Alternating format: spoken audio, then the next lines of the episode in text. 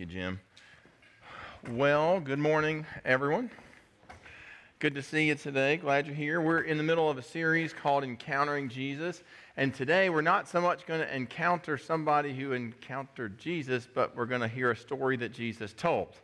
Um, and so that's kind of our text. Our text for today comes from Matthew chapter 20. We'll be looking at the parable, uh, the story that Jesus told about the workers in the vineyard. So if you have your Bibles, you can flip over to Matthew chapter 20. Uh, we'll be looking, uh, reading verses 1 through 7. Um, but before we do, I want to see if there's any country music fans in the house. A few. Oh, well, they jumped, those hands jumped right up. Um, some of y'all will remember a guy by the name of Garth Brooks a few years back ago. Used to sing a lot of songs about sin, at least sins that he wanted to commit. And uh, one of those songs, uh, he was talking about some sins that he was thinking about committing. And, and the line in the song said, um, I thank God for unanswered prayer. And so this morning, that's kind of what we want to talk about is um, not just our prayer life, but about what we bring to God, what we ask God for. Um, so let's stand together for the reading from God's Word, Matthew chapter 20. We'll be reading verses 1 through 7, and this is the front end of the story of the parable of the workers in the vineyard. All right, here we go. Matthew chapter 20, beginning at verse 1. For the kingdom of heaven is like a landowner who went out early in the morning to hire men to work in his vineyard. He agreed to pay them a denarius for the day and sent them into his vineyard. About the third hour, he went out and saw others standing in the marketplace doing nothing. He told them, You also go and work in my vineyard, and I will pay you whatever is right. So they went. He went out again about the sixth hour and the ninth hour and did the same thing. About the eleventh hour, he went out and found still others standing around. He asked them, Why have you been standing here all day doing nothing? Because no one has hired us, they answered. He said to them, You also go and work in my vineyard. All right, you may be seated.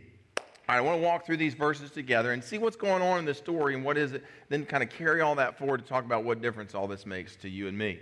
All right, so let's start at verse 1 um, verse 1 says, For the kingdom of heaven is like a landowner who went out early in the morning to hire men to work in his vineyard. Now, back in biblical times, it was common practice for people who uh, had farms to go to the marketplace during harvest season, and there would be men there from the local village who would gather together, kind of like day laborers, and they would hire a select number of those men out, and some would go to this farm, others would go to that farm, and that is how the community all pulled together during harvest season. And so that's what this, the situation, the story that Jesus is telling, that's the scenario we have. Verse 2, it says, He agreed, the landowner agreed to pay them a denarius for the day and sent them into his vineyard. Now, the denarius was a Roman silver coin, and this would have been enough to feed a man's family for several days. So, this was a fair wage that this guy was getting paid for a day's worth of work.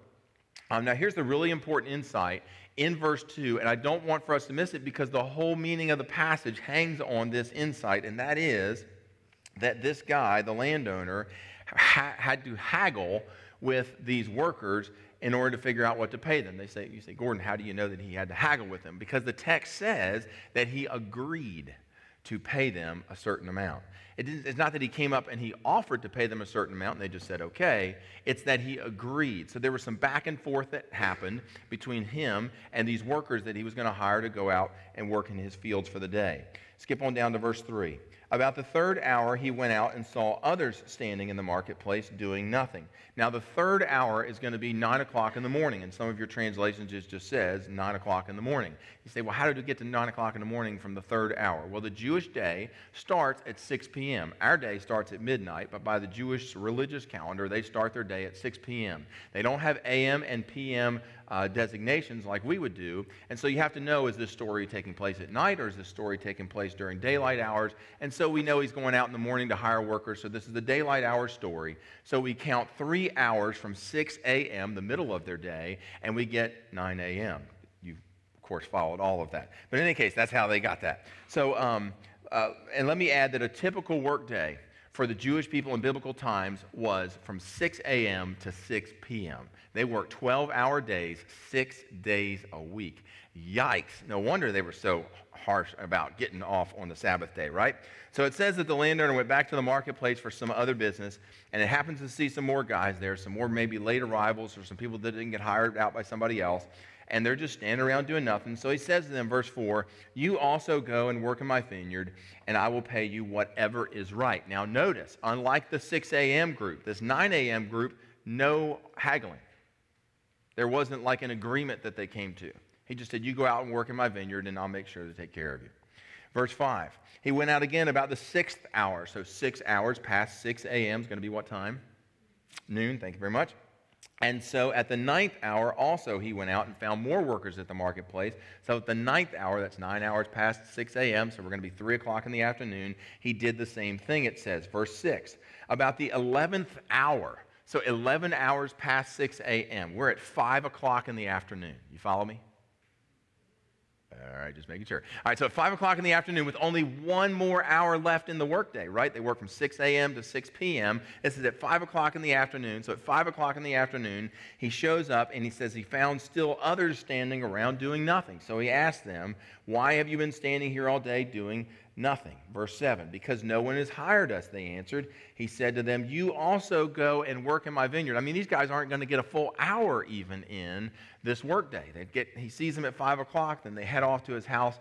They get to do a little bit of work. Verse 8 When evening came, 6 o'clock, end of the day, whistle blows, day's over, the owner of the vineyard said to his foreman, Call the workers and pay them their wages. Begin with the last ones that we hired, and then on down to the first guys, the six o'clock in the morning guys that we hired.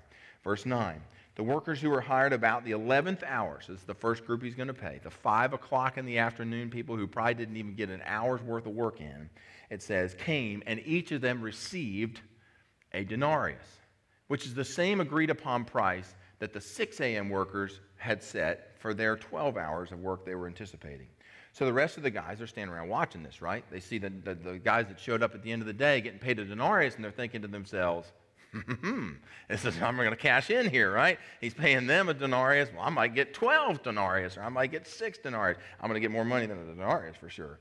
But as they're sitting around watching all of these groups, the 5 o'clock group, the 3 o'clock group, the, the, the 9 o'clock group, as he's watching all these groups filter through and get paid, they're all getting paid the same amount of money.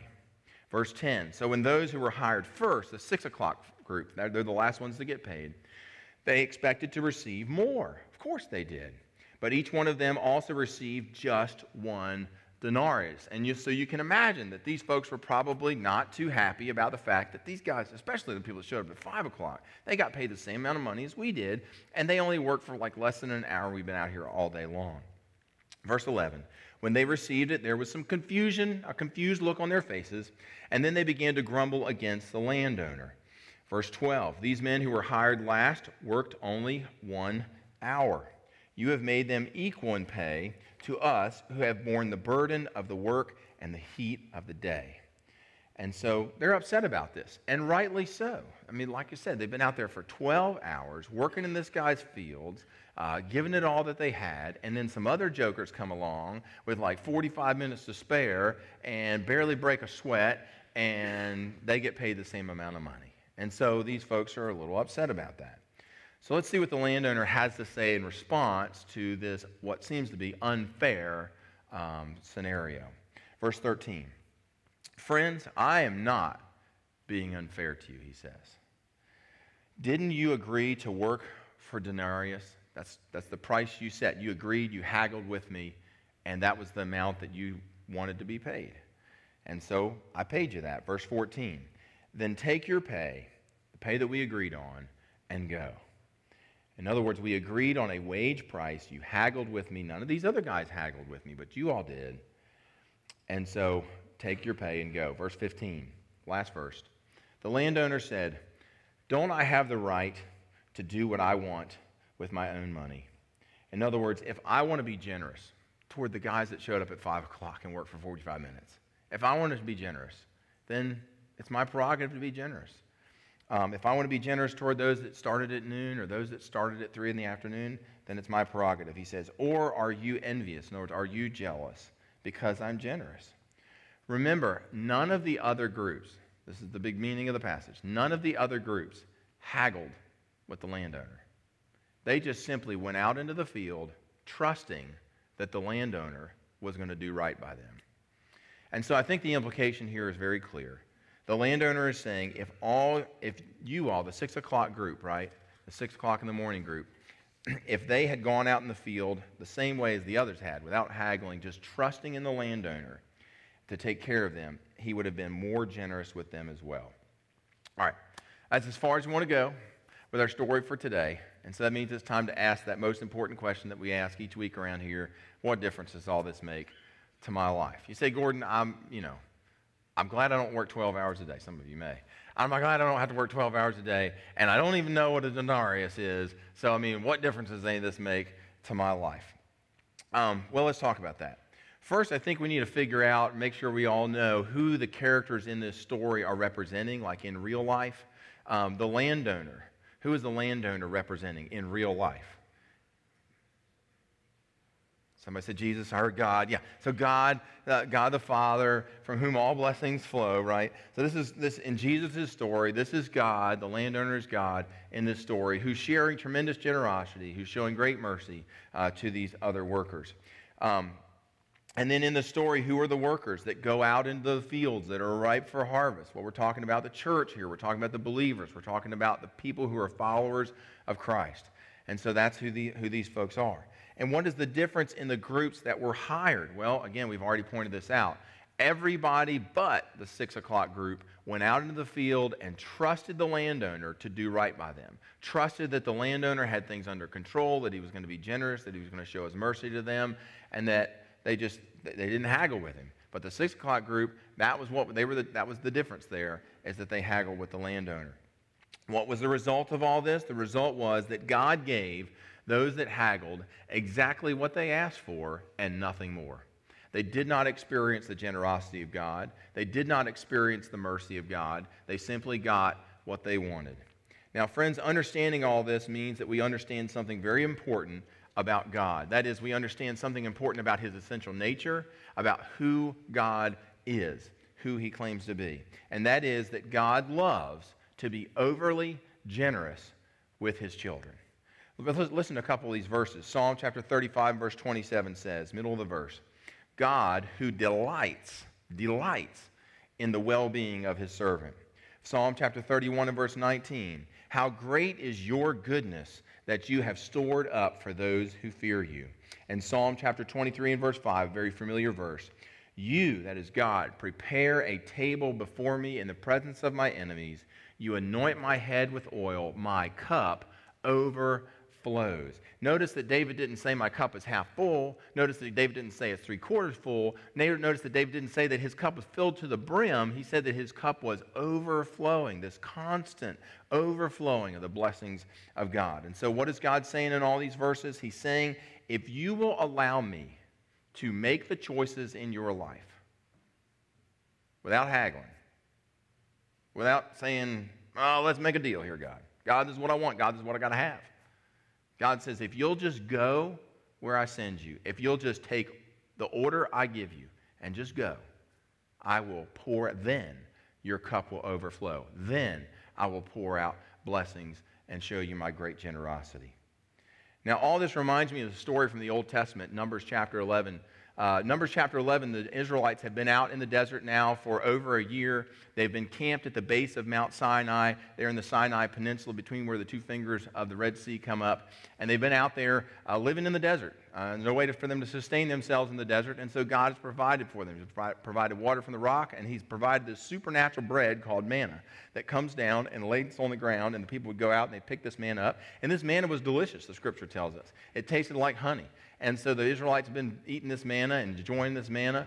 Um, but they begin to kind of get, want to get a taste for something a little bit different than the manna. Even though this is what God had said, hey, this is what I want for you, this is what I've provided for you. Numbers chapter 11 and verse 4, here comes the, the complaining.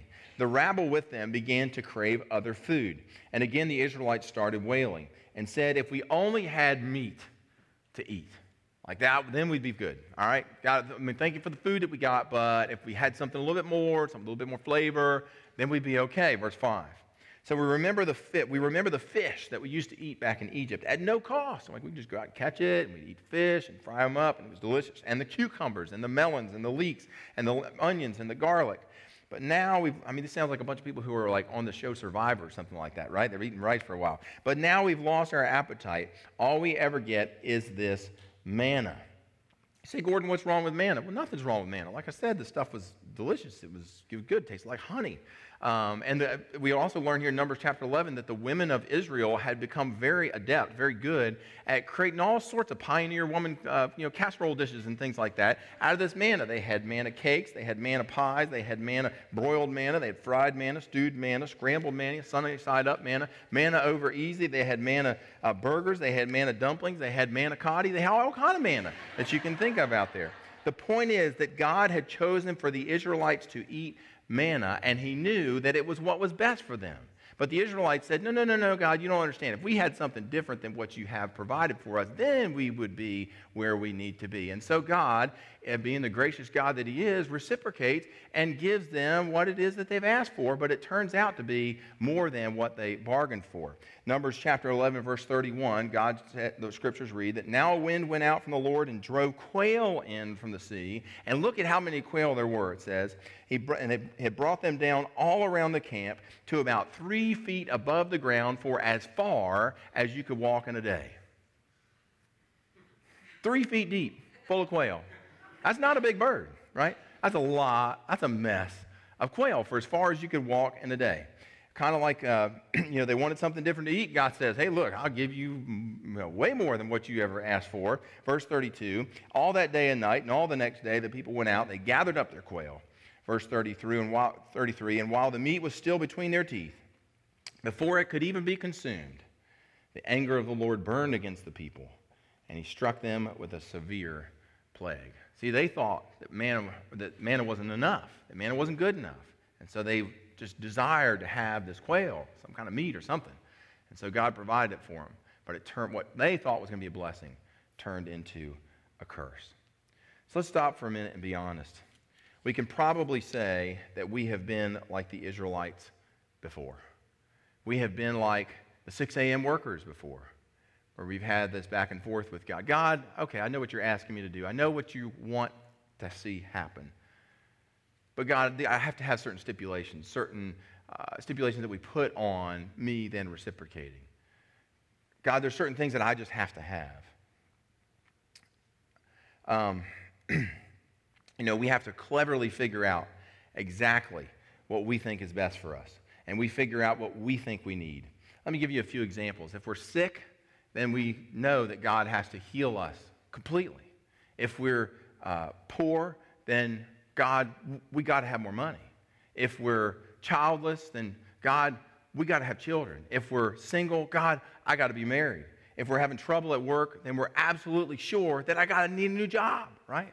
And so if we're having trouble in, of any kind, we're sure that the trouble needs to be taken away. And here's what we do we go to God and we begin lobbying for this and we begin insisting on that and we begin dictating to God how things have got to go in order for us to uh, continue to be obedient, in order for us to do what God is asking us to do. So, the big difference that all this makes to you and me is that maybe we need to change our prayer.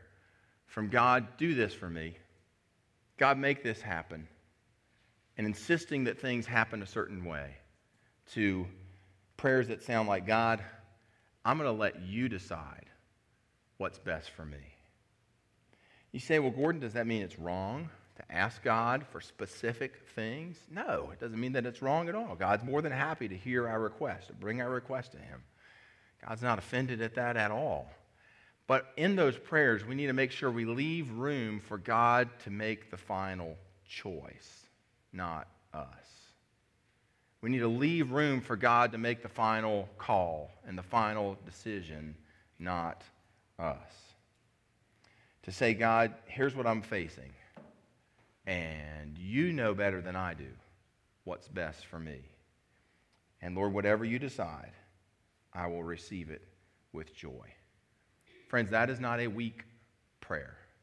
That is not an unfaithful prayer. That is a wise prayer and it honors the sovereign God of the universe. You know, I was heading down the road this past week with Jonathan, our new full time youth pastor, and I was telling him about how I ended up here at Hebron. And uh, in the spring of 2007, I found myself in South Korea, and I was visiting a church there, um, and they had a, a, retreat center outside of Seoul.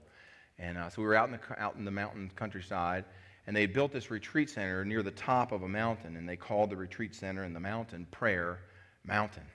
And uh, I had been fasting all day, and it was late in the evening. The lights were all out in the building, and I was earnestly seeking after the Lord. I wanted His direction, I wanted His wisdom, I wanted Him to dictate the way things would go. And I was wrestling, though, because I was thinking about Hebron. Hebron was one of the places that was an option out in front of us as to where we might come, and there were several others as well, and they were all really good options. Um, and so, uh, but you know, to be honest with you, be, coming to Hebron meant that I was going to have to work another part-time job, and so I was concerned about you know the uncertainty of God, are we going to be able to make it, make ends meet, right? Uh, am I going to be able to find another part-time job that'll work with with ministry and stuff? And so I'm sharing all this with the Lord and I'm wrestling with Him for two hours. This goes on in my little tower prayer closet, right? Up there on top of Prayer Mountain. And finally, after about two hours of this, the Lord just kind of reached down and thumped me on the head. He didn't really like hit me. If he did, I wouldn't be here today. But in any case, kind of thumped me on the head and just kind of like a hey you kind of moment. And he said, Gordon, do you think you know how to run your life better than I do. And I just had to step back for a moment and say, okay, God, we're heading for Hebron. We'll go out into that field that you called us to, and we'll trust that you'll take care of me and you'll take care of my family. And you know the rest of the story. God certainly has. You know, a guiding verse for me all through my life has come from Proverbs chapter 3, verses 5 and 6. Proverbs chapter 3, verses 5 and 6. It reads like this Trust in the Lord with all of your heart, and lean not on your own understanding. And in all your ways, acknowledge him, and he will direct your paths. See, God will use circumstances, God will use people, God will use prayer closets in Korea, God will use the voice of the Holy Spirit God will direct our paths. But get this God will only do this when we don't act like the Israelites at the base of Sinai. God will only do this when we don't act like the 6 a.m. workers and dictate to God what the circumstances have to be in order for us to be obedient. The 6 a.m. worker got what they wanted but they missed out on the mercies and the generosity of the landowner. Friends, when you're praying for God to move in your life, my advice to you is to leave room for God to give the final choice, to leave room for God to decide which way things are going to go, to leave room for God not only to not answer your prayer, but to give you something much, much better if that's what God decides to do. Garth Brooks is not a theologian. No, he is not. But he did get this one right. Some of God's greatest gifts are unanswered prayers. Let's pray together. Most gracious Lord, there is stuff going on in all of our lives stuff that is recalling us to maybe step out, take a chance, hold back, whatever it may be. And Lord, we're, that's uncharted waters for us. That's, that's walking out into a field not knowing what's going to come at the end of the day. We pray today that we would find a renewed confidence in our landowner. That you who love to be generous and love to show your mercy, if only we would be obedient. First, Lord, we have to trust in you. Lord, this seems so simple, and yet in reality, it is so tough. Give us the confidence this morning to say yes to you, to go where you're sending us, to do what you would ask, to trust in your great mercy and generosity. We pray these things in Christ's holy name. Amen.